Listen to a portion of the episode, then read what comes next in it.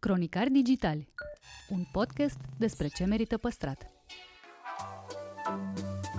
Podcastul Cronicari Digitali este proiectul echipei care de trei ani promovează patrimoniul în rândul tinerilor, scuturând de praf și prejudecăți interacțiunea cu istoria și cultura. Între heritage și cool, invitații, vedete, influencer și experți vorbesc despre propriile preocupări și pasiuni, ne dezvăluie ce e important pentru ei și ar dori să transmită mai departe. Care este relația lor cu patrimoniul românesc și ce înțeleg prin patrimoniu personal. Pe chill și fan, ca între prieteni.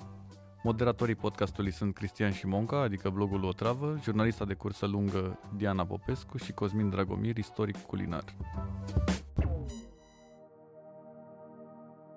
Lea Rașovski dezvăluie cum se distribuie creativitatea, spiritul critic și diplomația într-o familie de artiști, explică motivul pentru care își găsește inspirația în partea întunecată a lucrurilor și de ce a face artă vizuală în România este un sport extrem.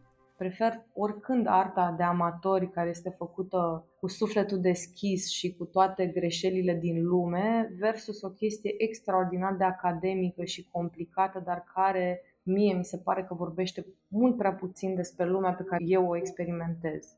Interviu în secțiunea Patrimoniu Cultural, realizat online.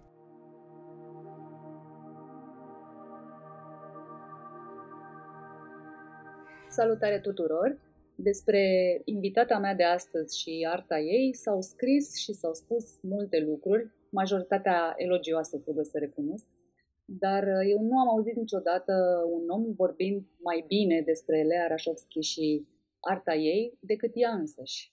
Lea, bun venit la Cronicar Digital, mă bazez pe onestitatea ta pentru a vorbi despre tine și despre ce se întâmplă în arta românească de azi. Salut! Cu așa o introducere chiar trebuie să ridic uh, ștacheta și să fac față cât pot eu de bine. O să fie cu stângăcii și foarte real pentru că altfel efectiv nu se poate. Pe asta mă bazez. Tu ești artist și în același timp copilul a doi artiști și mă gândeam că s-ar putea spune că arta e în ADN-ul tău, practic. S-a pus vreodată problema să alegi un alt uh, parcurs profesional? Faptul că arta este în ADN-ul meu mă surprinde și pe mine și cred că și pe ai mei. Sunt absolut sigură că ei și-au dorit chestia asta undeva așa în gândurile lor cele mai uh, ascunse, însă niciodată în copilăria mea n-am simțit un soi de presiune legat de asta. Cumva am uh, crescut cu tot felul de instrumente și imagini în jurul meu pentru că ăsta era universul lor, dar uh, am avut diverse gânduri când eram mică. Mă gândeam că aș putea să fiu un veterinar foarte bun, mă gândeam că aș putea să fiu arheolog, o grămadă de lucruri. Probabil că în prima parte a copilăriei se schimba săptămânal direcția pe care vreau să ne aleg. Îmi pare rău că nici tu și nici eu n-am ajuns arheologi, iată, avem ceva în comun. Am fi putut să ne întâlnim pe un șantier uh, minunat, oh, da. găsind tot felul de pietricele și, sincer, regret, poate că nu e prea târziu pentru conversie profesională, dar vedem unde ne duce 2022. Altfel, uh, de, am desenat dintotdeauna și mi-a făcut mare plăcere. Simțeam că universul meu este compus cu siguranță din desen. Țin minte că foarte mică fiind desenam colegii părinților mei și prietenii mei din școală și așa mai departe dar nu luam în serios în sensul că îmi imaginam că o să fac o carieră din treaba asta. S-a conturat mult mai clar în momentul în care am terminat școala generală și s-a pus problema liceului și mi-am dat seama că este indiscutabil că voi merge la arte plastice pentru că acolo doream să fiu și m-am gândit că o să fie un mediu care va aduce o contribuție foarte importantă dezvoltării mele. Ai mei au fost de acord, am urmat pregătirile ca atare și mai departe iată-mă aici și acum sunt foarte curioasă cum vă raportați voi, cei din familia Rașovski, la lucrările celorlalți? Aveți tendința să fiți mai îngăduitori unii cu alții sau, din potrivă, nu știu, vă simțiți datori să fiți critici, indiferent de consecințe? Nu, tratăm lucrul ăsta foarte natural, adică nu um, ca orice lucru frumos care ni se întâmplă. Discutăm în familie deseori, altor discutăm chestii total triviale, altor chestii foarte importante, dar care nu țin de artă lucrul ăsta e pentru noi o chestie foarte normală. Ne susținem foarte tare pentru că în mod real ne place ce lucrează fiecare dintre noi și găsim diverse legături uh, naturale între stilurile de lucru și subiectele abordate. Nu, nu pot să spun că este așa o chestie foarte conturată, să ne întâlnim anume, să discutăm un proiect. Nu, sunt pur și simplu lucruri pe care le discutăm în mod uh, în mod normal. Sunt foarte mândră de ei, știu că și ei sunt mândri de mine și chiar râdeam între noi zilele trecute că ce bine că ne place ce lucrăm între noi, așa, pentru că ar fi fost destul de straniu să, să fie tipul ăsta de atmosferă la cinele în familie. Dar vă povestiți unii altora despre proiecte înainte de a fi finalizate sau vă invitați la vernisaj și aia e? Ne cam invităm la vernisaje uneori, adică avem această chestie că ne place să, să ne mai și surprindem.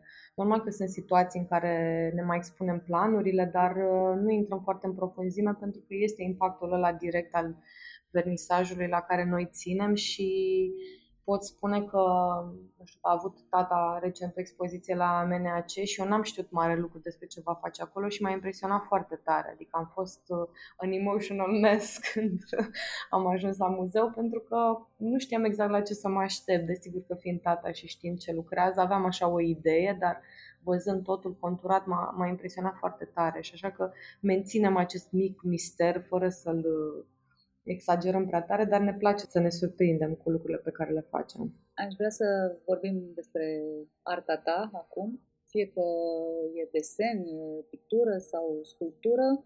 Mi se pare că se ține departe de ceea ce numim noi în mod obișnuit și convențional frumusețe. Pentru că pare că te atrag și te inspiră defectele și marginalii și, uh, nu știu, partea întunecată a lucrurilor, mediile aproape insalubre, habar n-am. Dar mă gândesc că le filtrez pe toate prin umorul tău și aș zice chiar printr-un sfert de tandrețe. Cum, cum stă treaba cu acest uh, frumos atât de bine ascuns încât îți trebuie antrenament ca să se sesizezi? În primul rând, ideea asta de frumos m-a, m-a, m-a intrigat întotdeauna pentru că eu nu înțeleg exact ce înseamnă nu cred că este ceva mai subiectiv decât ideea de frumos. Uh, și oricum este o mică, mică parte din întreaga poveste a lumii, frumosul ăsta, așa, adus la cote estetice maxime. Mie mi se pare că viața pe care o întâlnesc eu în fiecare zi și părțile din, din lume și din viața care mă fascinează nu au de-a face cu frumosul ăsta, ci au de-a face cu organicitatea lucrurilor și cu felul în care ele se aștern fără să fie forțate pentru a intra pe un anume traseu. Și asta înseamnă imperfecțiune, asta înseamnă mult imprevizibil, asta înseamnă lucruri care nu sunt uh, glamuroase sau elegante sau uh, gândite înainte. Viața se întâmplă pur și simplu, ne conține pe toți în egală măsură, iar noi toți ca specie suntem de o diversitate fantastică. La, nu cred că ar fi corect față de aceste miliarde de persoane care trăiesc pe pământ să avem standardul frumosului ca, ca standard.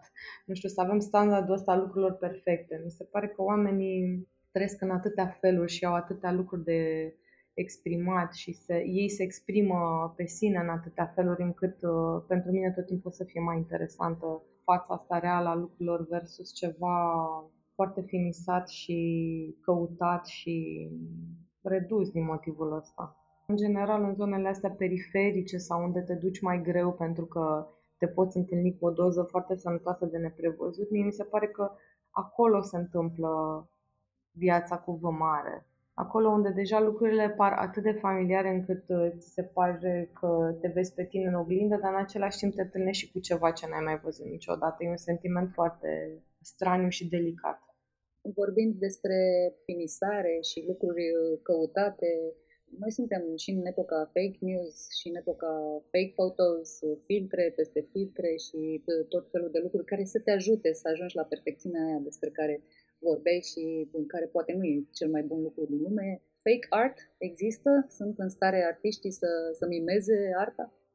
Asta ar însemna să, să critic în mod indirect anumite direcții în artă și nu știu dacă sunt neapărat pregătită să fac asta din punctul meu de vedere și în intimitatea mea, asistând la tot ce se întâmplă în artă, eu cred că am un soi de radar care îmi spune ce este real și ce este fake, dar este strict o chestie subiectivă. Mie îmi place arta autentică în sensul că eu caut artă ca privitor de această dată, nu ca artist, artă care transmite niște lucruri reale, ele pot fi și foarte stângace și foarte incomode și așa mai departe. Eu cu asta rezonez în momentul în care simt că este o căutare exagerat estetică sau foarte formalistă, care caută să redea așa un fel de atmosfera unei chestii, nu neapărat chestia în sine, acolo pentru mine un, un pic pot spune că se rupe firul.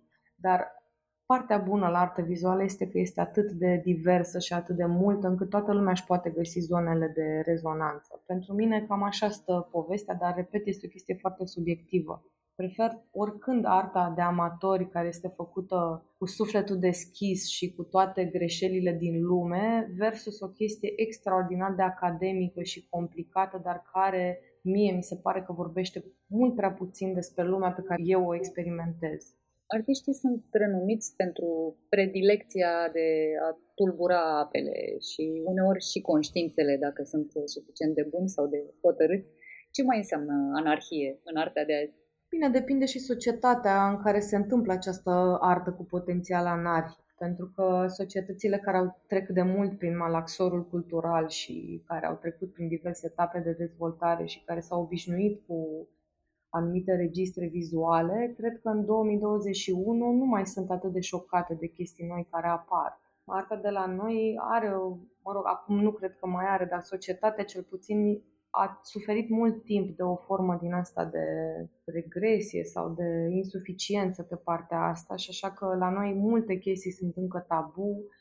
Oamenii în continuare pot fi scandalizați că văd anumite lucruri expuse în artă, nuditate, simboluri uh, religioase, exprimare liberă de tot soiul. Cred că la noi încă trebuie să parcurgem niște etape și să normalizăm foarte multe lucruri care nu mai sunt deloc șocante în uh, alte societăți uh, europene, cel puțin.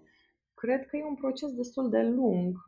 Nu știu dacă anarhia oricum va exista, pentru că în momentul în care decizi să faci artă în România full-time, este un gest anarhic, chiar dacă relativ invizibil, dar cred că forma asta de anarhie va exista tot timpul. Ca și subject matter, nu știu dacă mai pe o schemă mai mare a lucrurilor mai putem spune că lucrăm cu subiecte tabu, de fapt. Uite, vorbeai despre a fi artist în România de foarte curând. Ai început o nouă etapă în viața ta profesională. Faci parte din comunitatea Malmaison, care e un nou spațiu din București dedicat artiștilor, ateliere, galerii, spații de proiect. Dar eu știu că ai avut mult de tras până să-ți găsești un nou spațiu de lucru după ce a trebuit să renunți la precedentul și că au fost ani întregi de căutări, mutări, renunțări ce te face să nu renunți în perioade de felul ăsta? Pentru că este o decizie pe care am luat-o în cunoștință de cauză. În momentul în care am decis să urmez drumul ăsta al artelor și să merg până la capăt, uh, lăsând tot restul pentru asta, mi-am asumat într-un fel că lucrurile vor fi dificile. Problema este că asumarea este una și lovirea frontală cu realitatea este total altceva. Um, de când am terminat facultatea, să spunem, sau în ultimii ani de master, când am avut primul atelier, am schimbat probabil 6-7 spații prin bunăvoința unor prieteni, prin, nu știu, spații închiriate cu alți prieteni și așa mai departe. Și niciodată nu a fost simplu, niciodată nu părea chiar un spațiu așa cum îți imaginezi că ar trebui să aibă un artist ca să lucreze liniștit și să dea ce are mai bun. Așa că da, este o, a fost o luptă continuă și chestiile astea au dus ulterior la această minunăție numită Atelierele Malmezon, care înseamnă de fapt și o comunitate foarte interesantă de artiști care au trecut și ei la rândul lor prin aceste căutări de spații, au avut spații foarte bune pe care le-au pierdut uh, și astfel ne-am aflat toți aici, în fața acestei situații ușor ridicole pentru orice mediu cultural care se dorește să fie sănătos, de a ne rezolva singur această problemă, adică să ne unim forțele și asta însemnând o muncă de echipă fantastică și să punem pe picioare acest proiect uh, numit Atelierele Malmezon, care de fapt ne reunește pe toți și creează o alternativă de spații de lucru care sunt chiar bune, înalte, mari și așa mai departe, cum avem toți nevoie ca să creăm etapa asta a activității noastre. Uh, nu este simplu, asta este una dintre probleme, sunt multe la pachet, sunt sigură că societatea nu este foarte familiarizată nici cu statutul ăsta de artist, care de fapt există doar în sufletele noastre, dar nu și în nomenclator. Deci să zicem că poate fi un început pentru rezolvarea anumitor probleme. Aici nu putem fi singuri și trebuie să fim și ajutați de niște autorități menite să faciliteze contactul uh, cu artele vizuale către public. Până la urmă, de ce e nevoie cel mai tare pentru mediul ăla cultural sănătos pe care ne-l dorim măcar unii dintre noi? Uh, este nevoie, în primul rând, de spații de lucru. Din punctul meu de vedere, așa începe orice. În momentul în care ai siguranța unui loc care este doar al tău și pe care îl poți avea fără să-ți sacrifici timpul la un job care nu are nimic de a face cu arta sau Adică trebuie să fie la niște prețuri rezonabile pe care un artist cu venituri foarte fluctuante să și-l poată permite, chiar și în situații de criză ca aceasta prin care tocmai am trecut sau, mă rog, încă trecem prin pandemie. Contează foarte mult liniile de finanțare de stat sau de ce nu private, pentru că, în general, bugetele de producție sunt foarte importante. Noi lucrăm, încercăm să ne sporim arta și să mergem mai departe cu proiectele noastre și asta tot timpul necesită o infrastructură și financiară pentru realizarea lucrărilor. Desigur, spații de expunere, pentru că dacă noi o lucrăm în atelier și ne dragă și ne uităm la ea, dar nu o vede nimeni, asta înseamnă un circuit închis pentru marea parte dintre noi. Apoi uh, este vorba și de poate mediatizarea mai serioasă a lucrurilor pe care le facem, pentru că în afară de niște outleturi destul de selective și nișate care vorbesc despre artă vizuală, ea în media, mass media, nu prea se regăsește alte forme de artă parcă au un destin un pic mai fericit din punctul ăsta de vedere, teatru și așa mai departe, dar uh, artele vizuale sunt destul de ignorate. Nici măcar Bienala de Artă din Veneția, care să zicem că e un eveniment foarte flashy așa și deja intrat în cultura pop, nu mi se pare că este foarte frecvent menționat în presă.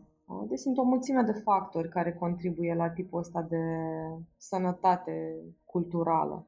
Sperăm că urmează vremuri mai bune. Eu nu pot să fiu foarte, foarte optimistă în acest sens pentru că nu văd niște începuturi. Și aici mă refer la autoritățile care sunt responsabile cu această sănătate, pentru că noi, ca participanți activi la circuit, încercăm mereu să facem tot ce putem și sunt foarte multe entități și ONG-uri care fac nopți ale galeriilor, tururi, expoziții, proiecte, deci noi încercăm pe cât putem, însă trebuie mai mult decât un efort intern. Lea, ești la rândul tău mamă. Te gândești cu speranță sau cu teamă la faptul că fetița ta ar putea urma peste ani calea artei? A, mereu cu speranță. Aici nu este niciodată, niciodată nu mi-am pus problema cu teamă că cineva, chiar și copilul meu, ar putea să intre pe drumul ăsta la artelor. Cu siguranță nu este cel mai bănos, niciun caz bănos sau confortabil sau cum vrei să spui, dar este un drum foarte frumos și dacă simți că asta este ceea ce vrei să faci, eu cred că trebuie să o faci. Tot timpul a fost problema asta, știi, cu înainte era mai acută decât acum momentul în care ți anunți familia că vrei să dai la arte și nu la o facultate care vine așa, domne, cu o meserie. Eu cred că ieșim un pic din chestia asta și vreau să cred că cel puțin pe plan european lucrurile stau destul de diferit uh, în privința artelor și artiștilor. Deci dacă va alege în mod natural să facă chestia asta, eu m-aș bucura foarte tare, însă trebuie să fie decizia ei. Doar la asta țin foarte mult. Altfel, dacă vrea să fie un agronom de succes sau un nu știu ce să, un biolog de succes sau un contabil de succes, eu o voi susține în egală măsură. O să fie atipic să ne aflăm noi ca părinți pe partea artelor și ea pe zona lucrurilor pragmatice, dar de ce nu? Păi Suntem da, pregătiți și pentru asta. un pahar cu apă minerală bună la Da, e, e foarte bine. Așteptăm, uh, așteptăm cu interes paharul acela. Pentru că te văd uh, optimistă, mă interesează să știu în visele tale cele mai frumoase, cum ar arăta viața ta de artist? Este un vis destul de simplu. Eu nu-mi doresc nimic ieșit din comun. Îmi doresc uh, siguranța unui spațiu de lucru. Nu-mi doresc niște nebunii din asta de expunere sau atenție în presă. Îmi doresc efectiv o viață liniștită, liniară, nu neapărat scutită total de toate problemele existente și aferente oricărei vieți dar ceva poate mai, uh, mai previzibil. Cred că de fapt despre asta este vorba. Un, un soi de traseu care să fie mai ușor de cuprins și mai previzibil pe termen lung. Mi-aș dori să pot să zic că în următorii 10 ani aș putea să fac X sau Y cu un soi de certitudine, ceea ce în momentul ăsta nu o să spun că nu este foarte clar. Dedic suficient de mult timp, respectiv tot timpul meu acestei decizii de viață, așa că am siguranța că anumite lucruri se vor întâmpla așa cum le estimez. însă nu pe termen foarte, foarte lung, pentru că lucrurile sunt, uh, după cum s-a văzut și în momentul pandemiei, când uh, pe plan cultural lucrurile au luat o pe arătură foarte tare și a avut foarte, foarte mult de suferit acest sector cultural. Dacă, dacă e să ne luăm după chestia asta, viitorul, așa imprevizibil cum e, nu sună absolut minunat. Vedem ce se va întâmpla. Eu uh, sunt uh, prezentă mereu și încerc să fac tot ce ține de mine ca să fie cât mai bine. Simt în ideea că atât pot să fac. Mulțumesc. Faci mult mai mult de atât, să știi. și mai pot să-ți mulțumesc tare pentru, pentru interviul ăsta. Cu drag. Sper că a fost cât de cât coerent. Eu mă bucur oricând să am discuții pe teme atât de frumoase cu tine. Mulțumesc tare mult! Rubrica Patrimoniu Cultural este susținută de Raiffeisen Art Project Stagiune Virtuală, platforma de mecenat cultural care de 20 de ani facilitează accesul la manifestări culturale și creații artistice valoroase, acum și online.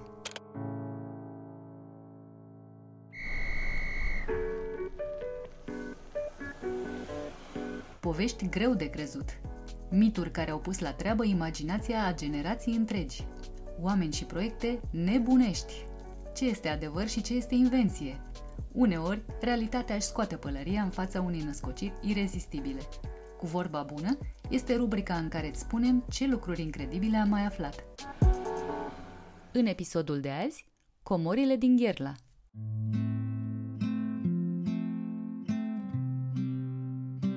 Gherla are 20.000 de locuitori și o faimă cu accente dramatice, căpătată pe vremea comuniștilor. În închisoarea de aici au pătimit și chiar și-au găsit sfârșitul inamicii regimului roșu. Printre deținuții de la Gherla s-au numărat nume mari ale culturii. Nicolae Steinhardt, Vasile Voiculescu, Dinu Pilat sau Vladimir Streinu. Dar Gherla reprezintă și altceva, capitala ardeleană a religiilor. Merită să ajungeți aici măcar pentru un city break, mai ales dacă sunteți pasionați de arhitectură. Găsiți în oraș numeroase clădiri din epoca barocului ardelean și mărturii ale gloriei armenilor de altă dată. De altfel, Gherla e considerată capitala armenilor în exil. Orașul modern a fost întemeiat de comunitatea armeană în 1700, în urma unei scrisori de privilegii obținute de la Viena cu consimțământul împăratului Leopold I. La vremea aceea, figura în documente și sub denumirea Armenopolis. Gherla este singurul oraș din România care a fost construit în secolul al XVIII-lea după un plan prestabilit și a cărui construcție s-a păstrat până în prezent. Armenii au avut aici nouă biserici, Astăzi au mai rămas doar două, Catedrala Armeano-Catolică, purtând hramul Sfintei Treimi, și Biserica Șimaian cu hramul Bunei Vestiri. Dar tot aici găsiți catedrala și bisericile ortodoxe, biserica și mănăstirea franciscană, catedrala, greco, catedrala greco-catolică, construită prin eforturile episcopului Ioan Sabo, biserica reformată, care datează din jurul anului 1877 și sinagoga ridicată în 1903, Revenind la catedrala armeano-catolică, aceasta adăpostește și un tablou de milioane de euro, o pictură în ulei realizată de Rubens, coborârea lui Isus de pe cruce. În România există doar trei tablouri atribuite lui Rubens. Celelalte două se află la Muzeul Bruckenthal din Sibiu.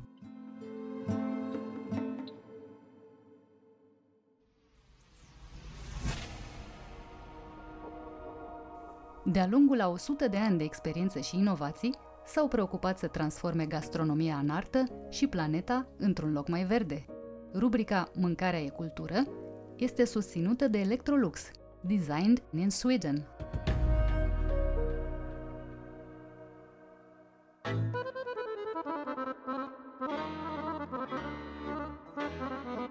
Nicu Dumitru explică, din perspectiva filologului și a expertului în gastronomia romanii, de ce nu este tocmai corectă denumirea mușchi țigănesc. Dezvăluie de unde provine frenezia culinară a Paștelui Blajinilor și detaliază legătura aproape magică a ursarilor cu pădurea. Prima dată când pe mine m-a frapat ceva de genul ăsta a fost când am văzut ștevia împletită la ursarii din Toflea. Am văzut pe gard niște cărnați, ceea ce credeam eu că sunt cărnați, m-am dus să văd ce sunt și uh, mi-au zis, au râs de mine că de fapt uh, ei pun cumva șteviile astea la gard să creadă oamenii că sunt cărnați. Dar sunt cărnați verzi. Interviu în cadrul rubricii Mâncarea e cultură, realizat online.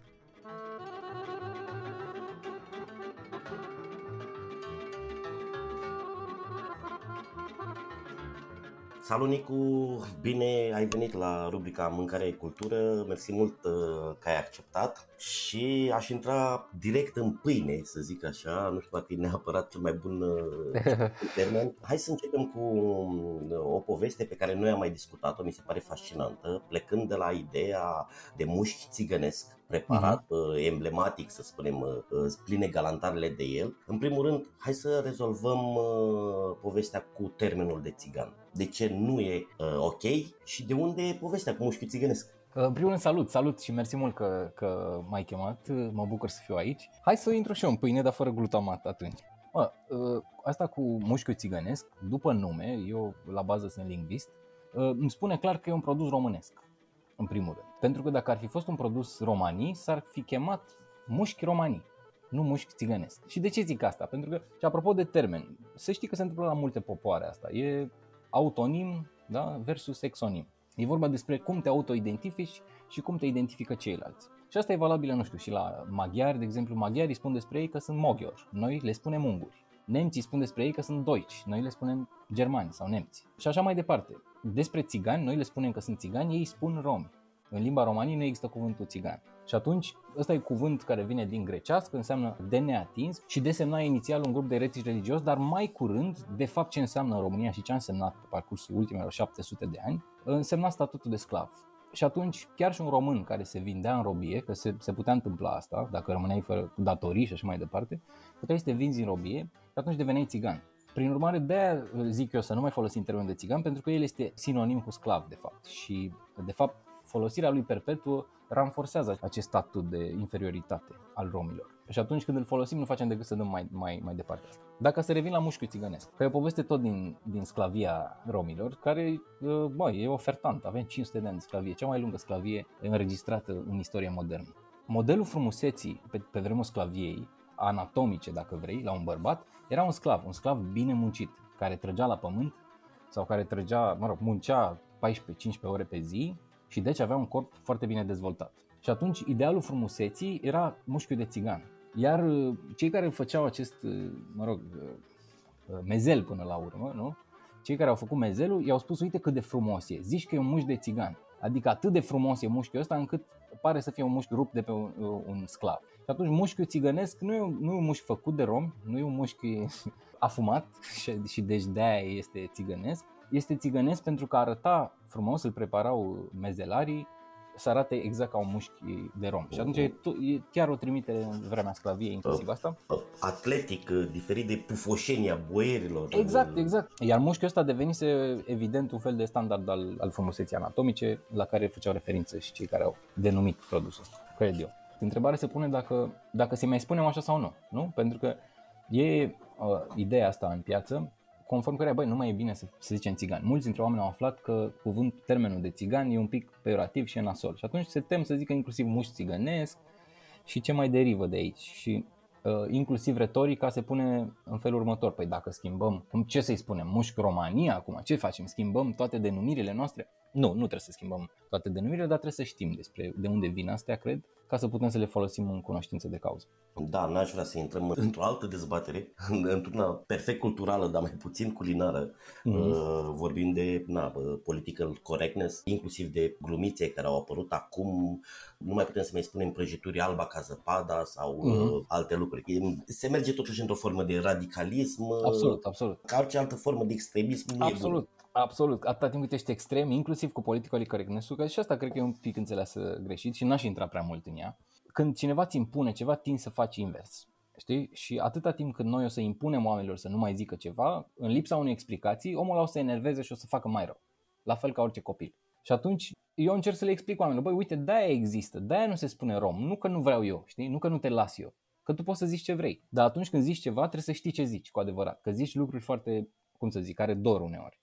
E, e doar asta. Dar asta cu extremismul politicului correctness-ului, da, e adevărat, e, o, ajunge în niște cote unde nu prea mai au sens. Putem să vorbim, chiar dacă na, pentru noi din afară etnia pare așa omogenă, uh, doamne, romi toți, știu că sunteți extrem de diferiți, mai ales cultural. Putem să vorbim de un specific romanii gastronomic? Băi, e o întrebare bună. Putem să vorbim despre un specific uh, românesc gastronomic? Știi că da, eu susțin în continuare, pentru că da, e, chiar dacă avem lucruri din rețetarul internațional, da, până da, le da. facem cu frecvență. Le facem cu ele noastre, nu? Exact, da, de atât de mult timp, încât mm-hmm. au devenit și ale noastre. Absolut, absolut. Cred că e valabil și la romi. Dar nu există o, o tradiție culinară, cum să zic, conștientizată, dacă vrei, în sensul ăsta. Băi, asta e tradiția noastră culinară romanii. De cele mai multe ori, mâncărurile rome sunt mâncăruri de subzistență, sunt mâncăruri de supraviețuire, pentru că mulți dintre rome au și, mă rog, sunt în condiții sociale destul de proaste și au fost de-a lungul anilor și atunci au trebuit să știe să supraviețuiască. Sunt mâncăruri specifice uh, romanii pe neamuri, dacă vrei. Noi suntem împărțiți cam în 14-17 neamuri, unii spun 20, eu aș spune undeva pe la 10. Fierari, căldărari, rudari și așa mai departe, argintari. Fiecare dintre castele mă rog, e, e impropriu spus că asta. Fiecare dintre aceste subgrupuri de romi au propria subcultură și și propria artă culinară, dacă vrei. Unii mai mult decât alții. Dintre cei pe care eu i-am, nu știu, i-am cunoscut mai mult sunt cei ursari, care ursarii cumva au o legătură mai magică cu pădurea și felul în care o folosesc cumva se vede și în ceea ce gătesc ei și în ceea ce pun pe masă. Ursarii tot, tot timpul și-au luat tot ce au avut nevoie din pădure. Uh, și au folosit-o ca pe un supermarket, așa ziceam eu în urmă cu câțiva ani când ne-am întâlnit prima dată. Își iau de acolo bureți, își iau de acolo urzici, își iau de acolo toate, sunt buni cunoscători ai plantelor, își iau ursul de acolo cu care făceau show-urile în satele românești și uh, practic vezi pădurea în farfuria lor. Prima dată când pe mine m-a frapat ceva de genul ăsta a fost când am văzut ștevia împletită la ursarii din Toflea. Am văzut pe gard niște cărnați, ceea ce credeam eu că sunt cărnați, m-am dus să văd ce sunt și uh, mi-au zis, au râs de mine că de fapt uh, ei pun cumva șteviile astea la gard să creadă oamenii că sunt cărnați. Dar sunt cărnați verzi. Uh, ce fac ei acolo, foarte interesant, este că iau ștevia și o încerc să o să o păstreze pentru la iarnă și o împletesc. O deshidratează. O deshidratează, o împletesc, o lasă să se usuce la, pe gard și o pun în pod uh, pentru la iarnă când o deshidratează și o fac cu afumătură. Uh, lucru pe care nu l-am mai auzit până atunci și care cumva din nou denotă relația asta pe care o au ei cu, cu pădurea. Tot la toflea mea mi-ai zis uh, de acea poveste fabuloasă cu vaca dusă la păscut de leurdă? Da, da, da, da, da. Da, am aflat tot de la o bătrână de acolo că se practica, da, uh, șmecheria asta. Duceai vaca la păscut leurdă, îi dădeai o leurdă, ca laptele mai apoi să aibă un gust de usturoi sălbatic lucruri care mie mi s-a părut foarte next level așa. E fabulos uh, și cu e, potențial enorm. Exact, exact. Adică și gândește-te că nu trebuie să sacrifici vaca, adică e o chestie foarte, foarte mișto de, de folosit tot ce ai. Că poate nu poți să mănânci toate leurda pe care ai cules-o din pădure, dar o dai vacii și practic creezi valoare adăugată. Da, foarte mișto, foarte mișto, fabulos. Și să înțeleg totuși că până la urmă eu, chiar dacă n-a existat această legătură extrem de strânsă cu pădurea, ă, gastronomia pare mai de tip culegător decât de vânător. Absolut, absolut. Da, da, da, da, da. Întotdeauna, mai ales la, la ursari sau cei care foloseau pădurea, e de tip culegător și niciodată nu o să vezi copaci tăiați sau, sau lucruri de genul ăsta. Tratează pădurea cu un foarte mare respect, am văzut eu cel puțin cei bătrâni care încă mai au legătură cu asta. Pentru că cei tineri să știi că nu, nici nu mai merg în pădure, își cumpără de la supermarket majoritatea alimentelor, da, ca orice alt uh, cetățean al satului e, român. E normal și la, la mama e în sat, la magazine plin de zacuște și de sucuri de roșii, la cutie de la din retail. Băi, felicitări pentru carte. Am văzut ieri că ți-a ieșit uh, șeful la zacuște. Să rămână. Foarte mișto, abia aștept să răsfoiesc și eu, să citesc. Ce se întâmplă de sărbători? Pentru că avem câteva preparate emblematice, Sigur. ode ale grăsimii. Ultima dată când ai gătit, ți-am zis că tu o să mă frești pe mână cu oțet. Așa e. Uh, e un contrast foarte mare în povestea aia, uh, pe care ai și încercat-o la acel demo cooking la, la Dinescu, la cetate. Așa este, poate n-am explicat eu foarte... Ce încercam eu să arăt acolo este că viața de zi cu zi a romilor în trecut, da, poate și în prezent, era destul de sărăcăcioasă în ce privește uh, alimentația până la urmă. Adică oamenii ăștia mâncau niște zeme, niște, făceau de multe ori purici de, se numesc, uh, sunt niște purici de, de făină sau de mălai, cu care faci un terci. Uh, sunt tot felul de mâncăruri de subzistență, dar de sărbătoare, de sărbătoare faci exces. Și atunci e când vine carnea și poate toată perioada asta de, nu știu, de abținere, dacă vrei să termine odată cu începutul sărbătorilor și atunci faci un pic de exces, așa cum facem toți. Există, de exemplu, ceea ce se cheamă borundău. E un, un țil de mâncare, cred că se face și, și la români. În Banat. În Banat, da? O sângerete. Sângerete, exact. Da, da, da. Un, Se- un cu sângerete sânge cu... și cu organe care se practică. De altfel, uite, la romii din, um, din Oltenița, de exemplu, romi spoitori, horahane, rom turci, unde încă mai au, cum să zic, elemente de sacrificiu halal din cultura turcească. Orientală. Da, da, da. Uh, Fără să-i spun așa. Spune că așa se face la noi, se lasă sângele să curgă într-un anumit fel din animal și așa mai departe. Tot ei sărbătoresc Sfântul Gheorghe, erdelezii, uh, care e o sărbătoare romanii. Paștele blajinilor, Paștele romilor, Paștele țiganilor. Există mai multe nume pentru asta și sărbătorește de-a lungul Europei. De ce sărbătoresc ei la o săptămână după Paștele și de ce fac atunci tot excesul ăsta culinar? Este că ei, de-a lungul anilor, fiind spoitori, mergeau de-a lungul satelor pe care le deserveau să le repare oalele oamenilor, că ăsta era jobul lor. Oamenii nu aveau să le plătească de obicei nimic, că erau la fel de săraci. În schimb, de Paște, găteau. Aveau ouă, aveau carne, aveau miei și așa mai departe. Și atunci, plata lor se întâmpla de Paște. Ei trebuia să meargă să colecteze o dată pe an plata pe tot anul ăla a, munci, a muncilor și atunci de Paște nu erau acasă niciunul, fiind plecați după a colecta uh, plata. Ei, când se întorceau la o săptămână după, toți veneau cu toate bucatele pe masă, în exces evident, și dădeau un mare party pe toată strada. Deci era, toată strada ieșea cu mese pe stradă, se punea mâncare acolo, se mânca de la fiecare băutură trei zile, deci exces.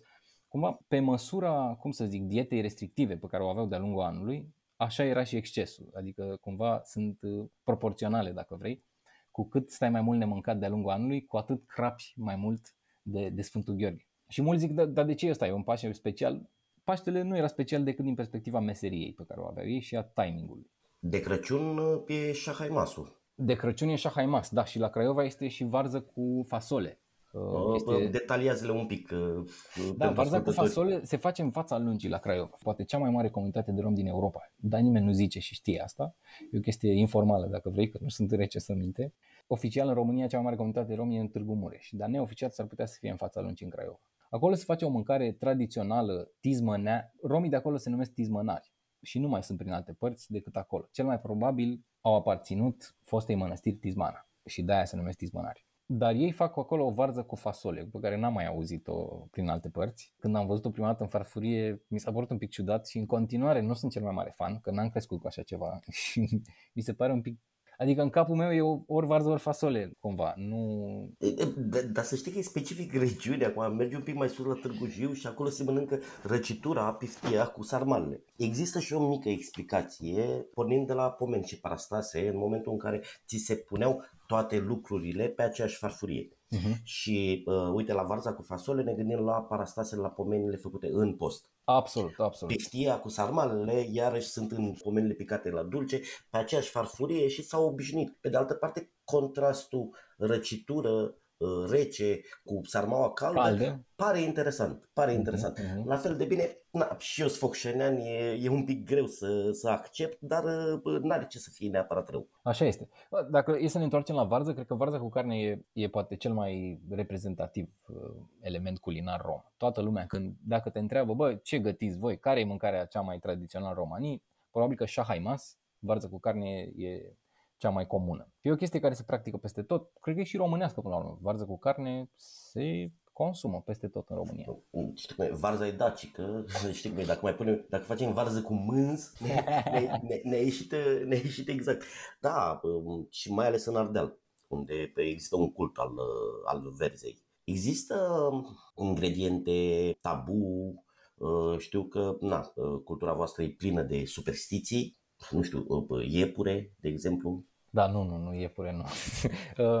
Iepurele în romanii se numește la fel ca șobolanul, adică are același nume. Noi avem același nume pentru iepure și pentru șobolan. Și cumva ele sunt din aceeași familie, șoșoi, rozătoare, șoșoi, da? Și când zici șoșoi, e un pic bibact. E, bibact înseamnă nenoroc, dacă vrei.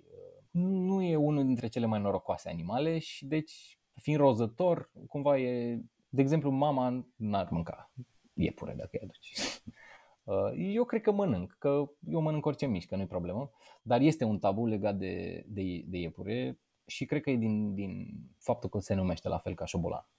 Există o, o istorie de care eu m-am îndrăgostit uh, acum câțiva ani când am citit-o, E o istorie fabuloasă care are un rob în prim plan, pe Dincă, țiganul bucătar școlit la Paris care a grăbit dezrobirea etniei. S-a făcut și film de curând. Da, să știi că prima dată am auzit povestea asta de la tine și mi-a rupt și mie căpățâna la momentul ăla. Și am început să mă mai documentez un pic, am vorbit un pic și cu Alina care a făcut ceva film despre, adică a făcut un scurmetraj, cred, dar da. cred că urmează să facă ceva mai lung, dacă, dacă nu mă înșel. Are potențial de Hollywood, de Bollywood, de telenovelă, de Absolut. ce vrei tu. Are, are tot ce e realitatea bate film. Dar acum să zicem un pic și despre poveste, că nu știu dacă lumea știe. Dincă bucătarul, înțeleg că a fost un, un sclav rom bucătar, care era unul dintre cei mai buni bucătari de la vremea aia, școliți, trimis de boieroică pe afară, să se școlească cu privire la ce se gătește prin Franța, ce se găsește pe afară. Și când am auzit că a existat un astfel de, de rob, și mai ales că a avut o importanță destul de mare în ce privește atitudinea. Mă rog, era și pe la sfârșitul perioadei de sclavie, când Deja se vorbea de emancipare. Deja se vorbea, da, da, despre asta, adică era pe buzele oamenilor și, de fapt, povestea asta cred că ne arată cât de mult unii boieri erau atașați de instituția sclaviei și, dar și emoțional, dincolo de statutul de superioritate. Pentru că boieroica înțeleg că era atașată de băiatul ăsta și nu vrea să-l lase să plece sau să le libereze așa cum... Fiind copilul din flori al defunctului bărbat logofăt uh, pe care până la urmă l-a acceptat, ea fiind uh, sterilă, ea neputând să facă uh, copii. Eu nu știam că era sterilă. Deci, practic, el îl iubea ca pe propriul copil, deși avea uh, atitudinea asta de stăpână, că până la urmă era stăpâna lor. Cred că povestea asta are un super potențial și aș, uh, cum să zic, le zice tuturor să se uite, să urmărească filmul Bilet de iertare la Linei Șerban, care urmărește exact povestea asta care spune, uh, cum să zic, în imagini mult mai bine decât am putea spune noi uh, toată povestea. E, întorcându-se de la Paris împreună cu franțuzoică, uh, franțuzoica află că el e și țigan și rob se închide în atac, știi? El face uh, tot felul de, de diligențe, inclusiv la voievod, pentru uh, dezrobire. Până la urmă nu reușește, o împușcă pe că se sinucide, iar uh, voievodul, uh, domnul, avea, ținea Consiliul de Miniștri seara și aflând vestea, el mâncând din mâna lui Dincă, uh, le spune ministrilor nu plecați de aici până când nu terminați legea dezrobirii. Două săptămâni mai târziu, uh, Moldova uh, aplică legea. Iată, deci a, a făcut dâră în istorie băiatul și chiar uh, luându-și propria viață.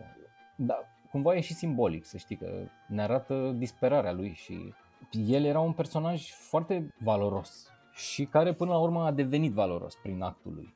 S-ar putea, dacă nu o făcea, să nu devină și uh, sclavia să mai țină o vreme. Cel puțin exact. legal, formal în Moldova. Noi avem o rubrică. This is excellent. Doamnelor și domnilor, Madlena Săptămânii.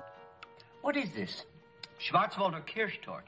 Un preparat, o madlenă prustiană din copilăria ta.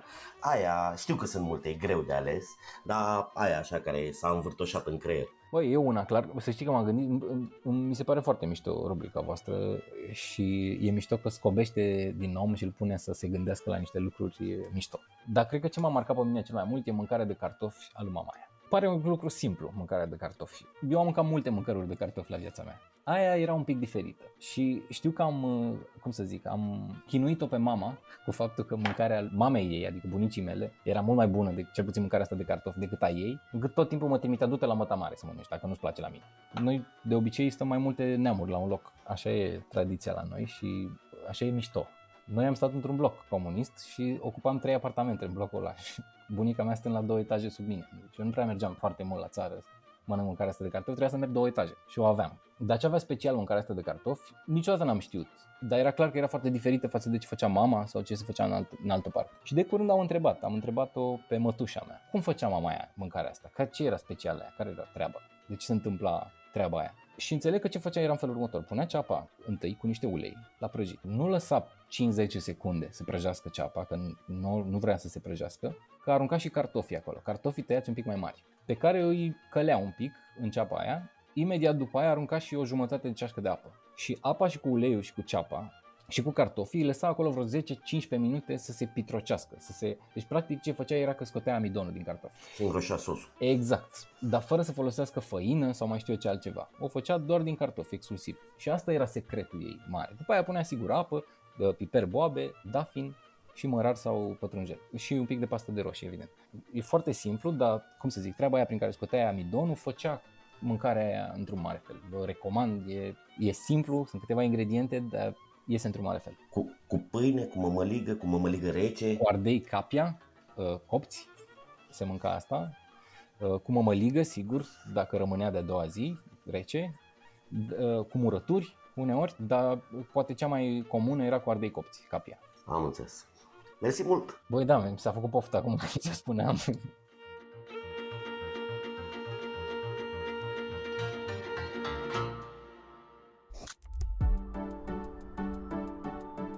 Cronicar Digitali, un podcast despre ce merită păstrat, este susținut de Telecom România.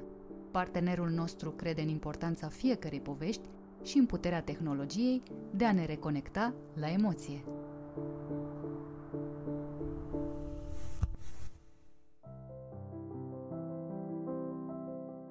Astăzi vorbim și despre Agile, o școală alternativă pentru oameni în toată firea. Descoperim cum îi poate ajuta pe adulți să redevină flexibili, să depășească rigiditatea care le-a intrat în reflex și să-și reconstruiască sistemul de valori. Ce nevoie ai să rămâi un pic concentrat pe lucrurile pe care le promiți uh, echipei? Și ce crezi că răspund? Liniște și să nu fiu găsit de persoane. În acest quest suntem alături de Roxana Cialăcu, Lead Agile Coach la Telecom România, companie care a experimentat această filozofie în cadrul diviziei de digitalizare.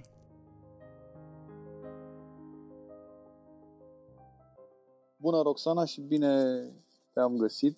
Bine te-am găsit pe tine și ascultătorii tăi. Vreau să-mi spui uh, un pic uh, despre tot ce înseamnă proiectul legat de agilitate. Cum te, îi spunem corect? Uh... Păi ne raportăm la fie la Agile, fie la agilitate, cum ai menționat tu. Cum a venit treaba asta? Cum va veni Cum ne-a venit ideea să implementăm în Telecom? Păi uh, exact. ideea nu a fost a mea.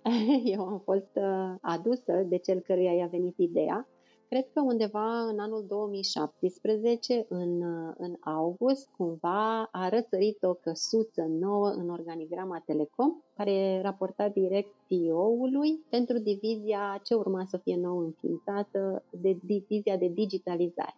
Și apoi, undeva prin luna octombrie, s-a alăturat companiei uh, fostul director al diviziei de digitalizare Ionuț Pascu, care a venit, bineînțeles, cu o viziune. Viziunea care includea, alături de multe alte lucruri, și partea de agilitate. Astfel, primind susținerea uh, top managementului, uh, a reușit să, să facă o echipă interesantă și multidisciplinară în Telecom și a început, bineînțeles, și recrutările de oameni noi, Uh, pentru că o parte din, uh, dintre colegii pe care îi avem sunt aduși din cadrul organizației din diferite entități.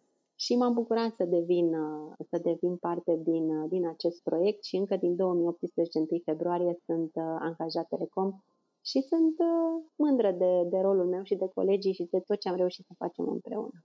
Este un soi de învățământ alternativ pentru copii. De ce am adoptat filozofia asta la nivel individual? Ce avem de o, câștigat? Paral- o, o paralelă foarte interesantă, că ai spus că este cumva un fel de învățământ alternativ pentru copii. Un Bă, eu am o poveste aici, întâmplător sau, nu știu, coincidență, am o fetiță de șapte ani care este în cadrul învățământului alternativ chiar, încă de la partea de grădiniță și acum este la școală, anul 2, cum spune ea, clasa 1, cum știm noi, um, și este în sistemul Montessori și la un moment dat chiar mă întreba mami, dar tu ce faci la serviciu? Bineînțeles, nu puteam să-i spun că sunt agile coach, nu ar fi înțeles ce înseamnă asta și am încercat să-i răspund pe limba ei, spunându-i învăț adulții să colaboreze, să, evolu- să evolueze și să lucreze în echipă. Am, i-am spus eu, așa cum faci tu la școală când ai proiecte individuale sau de grup. Și uh, pentru că vorbim de, de această paralelă, uh, aș put putea să aduc, cred, câteva elemente de legătură, dacă îmi permit. Unul ar fi autonomia. În, uh, în filozofia Montessori, copilul devine independent. El cumva, sau și filozofia îl susține, să se descurce singur, cu activitățile propriei persoane, de viață practică, personală, de dezvoltare și să reușească cumva, în ritmul său, să integreze informații și să se ajute de mediu să se dezvolte. Nu știu dacă ai fost sau ai vizualizat vreo clasă Montessori, dar totul este la nivelul lor, să ajungă ei. Sunt din ce în ce mai familiarizat uh, pentru că Okay. Am foarte mulți prieteni în stânga mea și în dreapta mea care au copii așa, plus că de două luni de zile am și eu o tânără entuziastă care prima carte a ei a fost, mi-a zis, maică sau trebuie să luăm niște cărți Montessori cu animăluțe Minunat, albe. ok. Deci îți este familiar și chiar poate după, după ce avem uh, acest uh, podcast public, sunt, sunt interesată să aflu cumva ce părere au colegii din dreapta și din stânga ta. Pentru companii, cum traducem asta până la urmă, această autonomie? Să ai totul la îndemână, că este vorba despre viziune, despre produs, despre procese, instrumente, documentație, dacă vrei, uh, și apoi să apelezi la ele când este necesar. Avem și o ambiție în agilitate. Vorbim despre echipe autogestionate. Eu așa am tradus, ele se numesc în engleză self-managing și ce presupune asta? Că în interiorul echipei decid cine ce face, când și cum. Apoi, un alt element de legătură pe care îl văd între cele două, hai să zicem, entități sateliți, concretul. Nu știu cum să spun mai bine. Concretul în ideea că în filozofia Montessori, fetița mea învață folosind materiale concrete. Și îți dau un exemplu. La matematică au niște bare de lemn sau au niște lanturi. Este un material numit, uh, nu mai știu cum se numește exact, dar ceva cu lanturi. Uh, apoi niște bilute sau jocul timbrelor.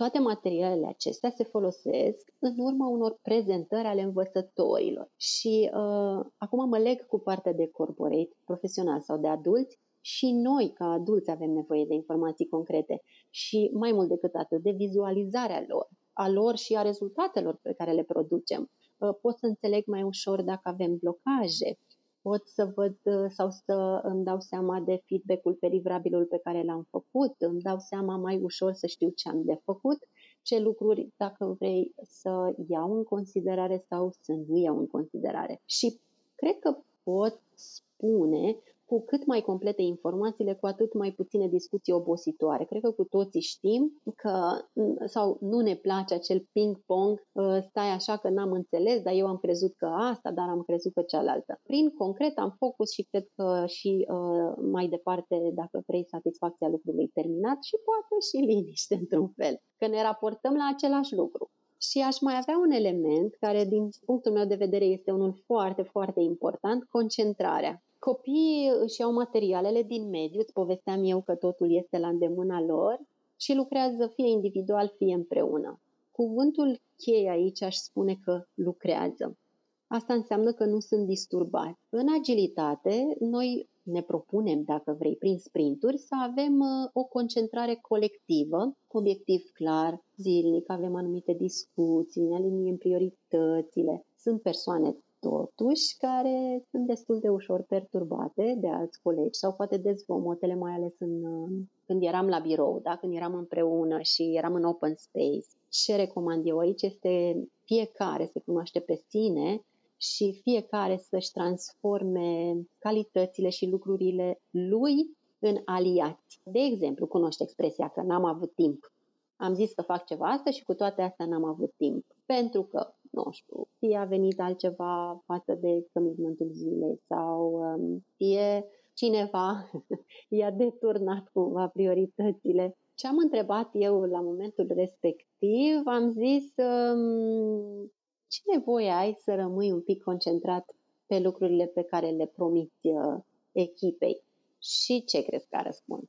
Liniște și să nu fiu găsit de persoane. Ce i-am sugerat eu a fost uh, să folosească un time box, o sală de ședință, ca să aibă parte de acea concentrare.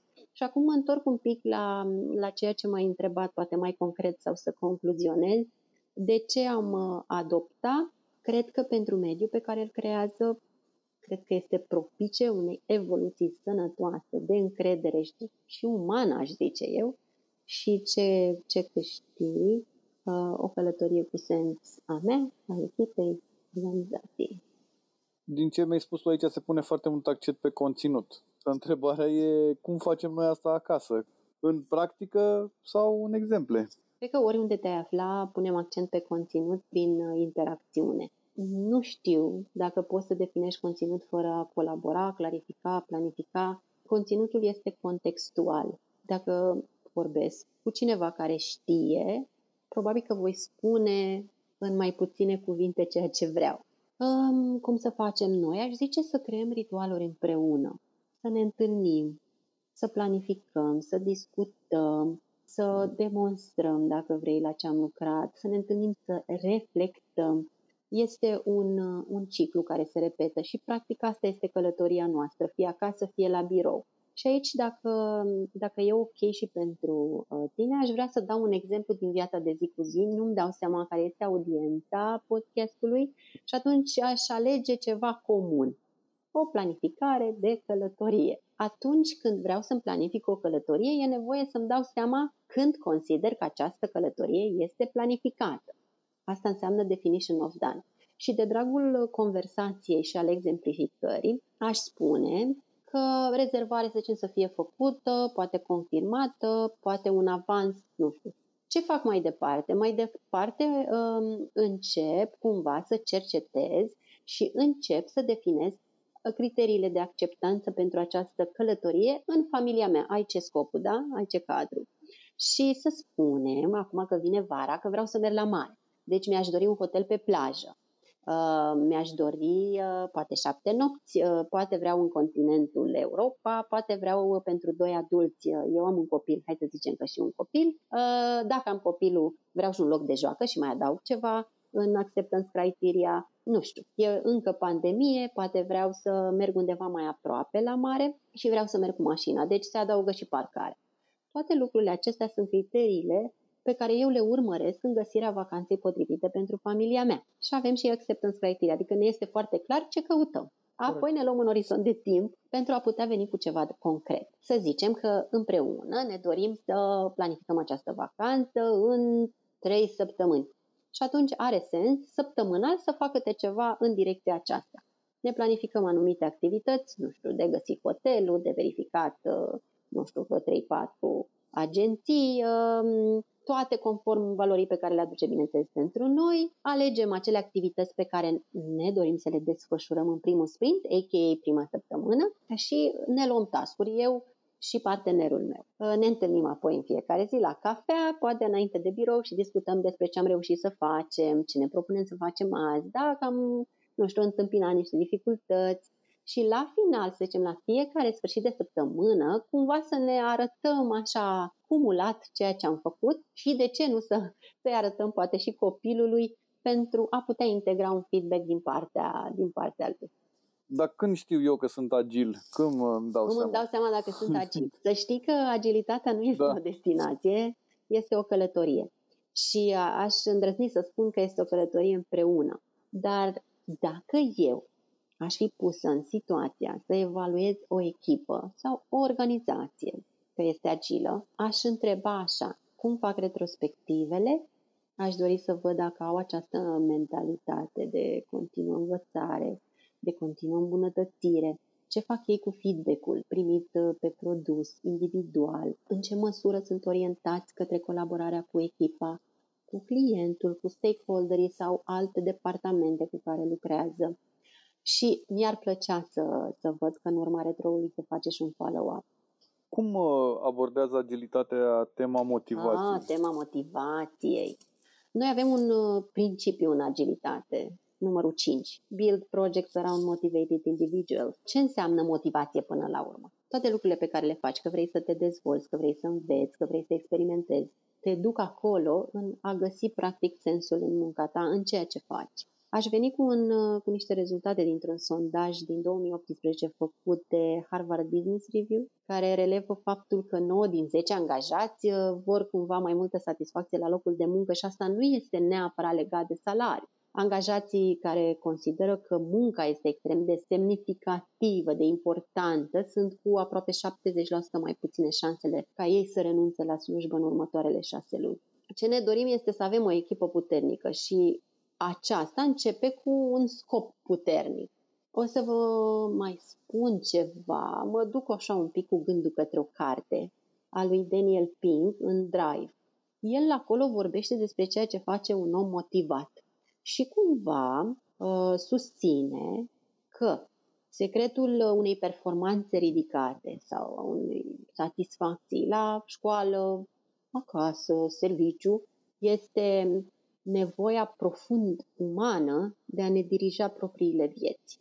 Și vorbește el în carte despre trei elemente cheie ale motivației, din nou autonomie, ce am vorbit mai devreme.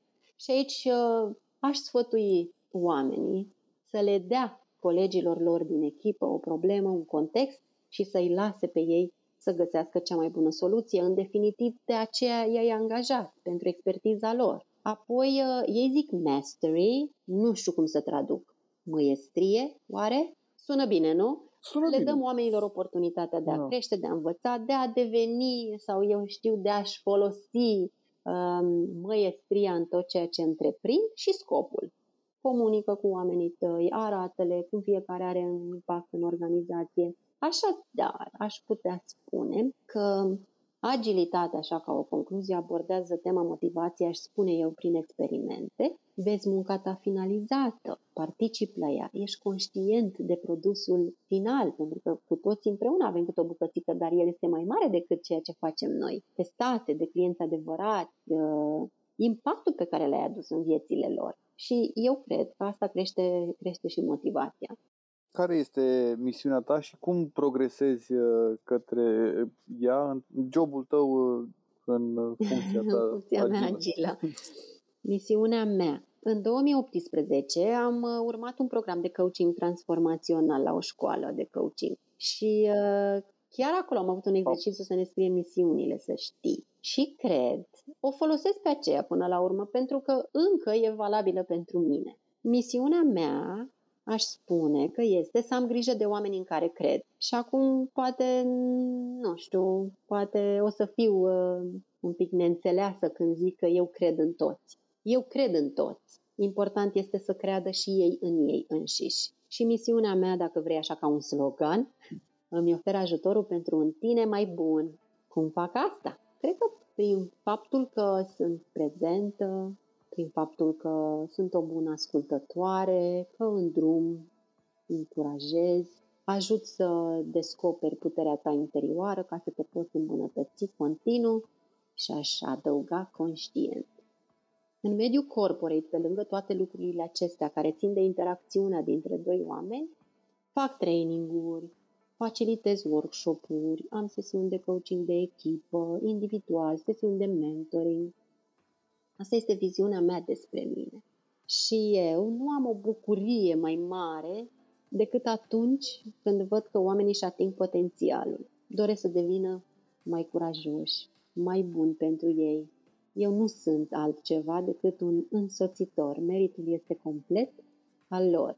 Îmi place foarte mult un uh, filmuleț al lui Denzel Washington uh, pe care pe mine mă inspiră și de câte ori am nevoie de un boost de energie, apelez la el.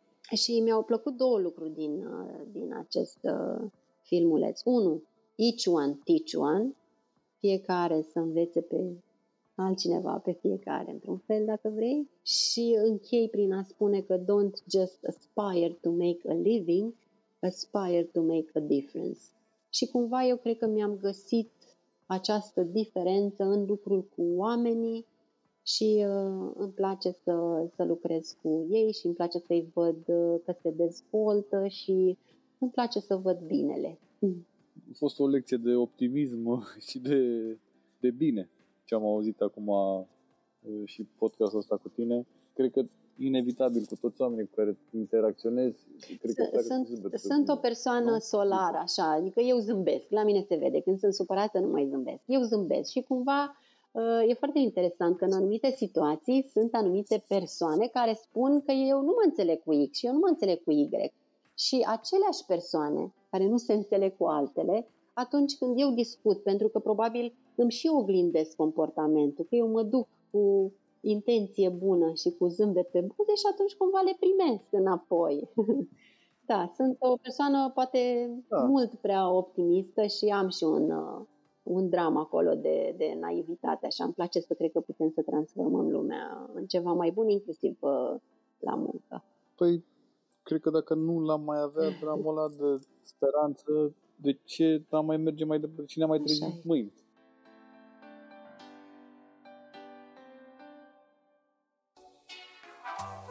Podcastul Cronicar Digital este susținut de Raiffeisen Bank, Telecom România și Electrolux.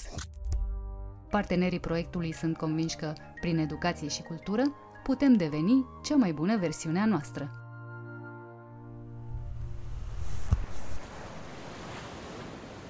Cronicar Digital, un podcast despre ce merită păstrat.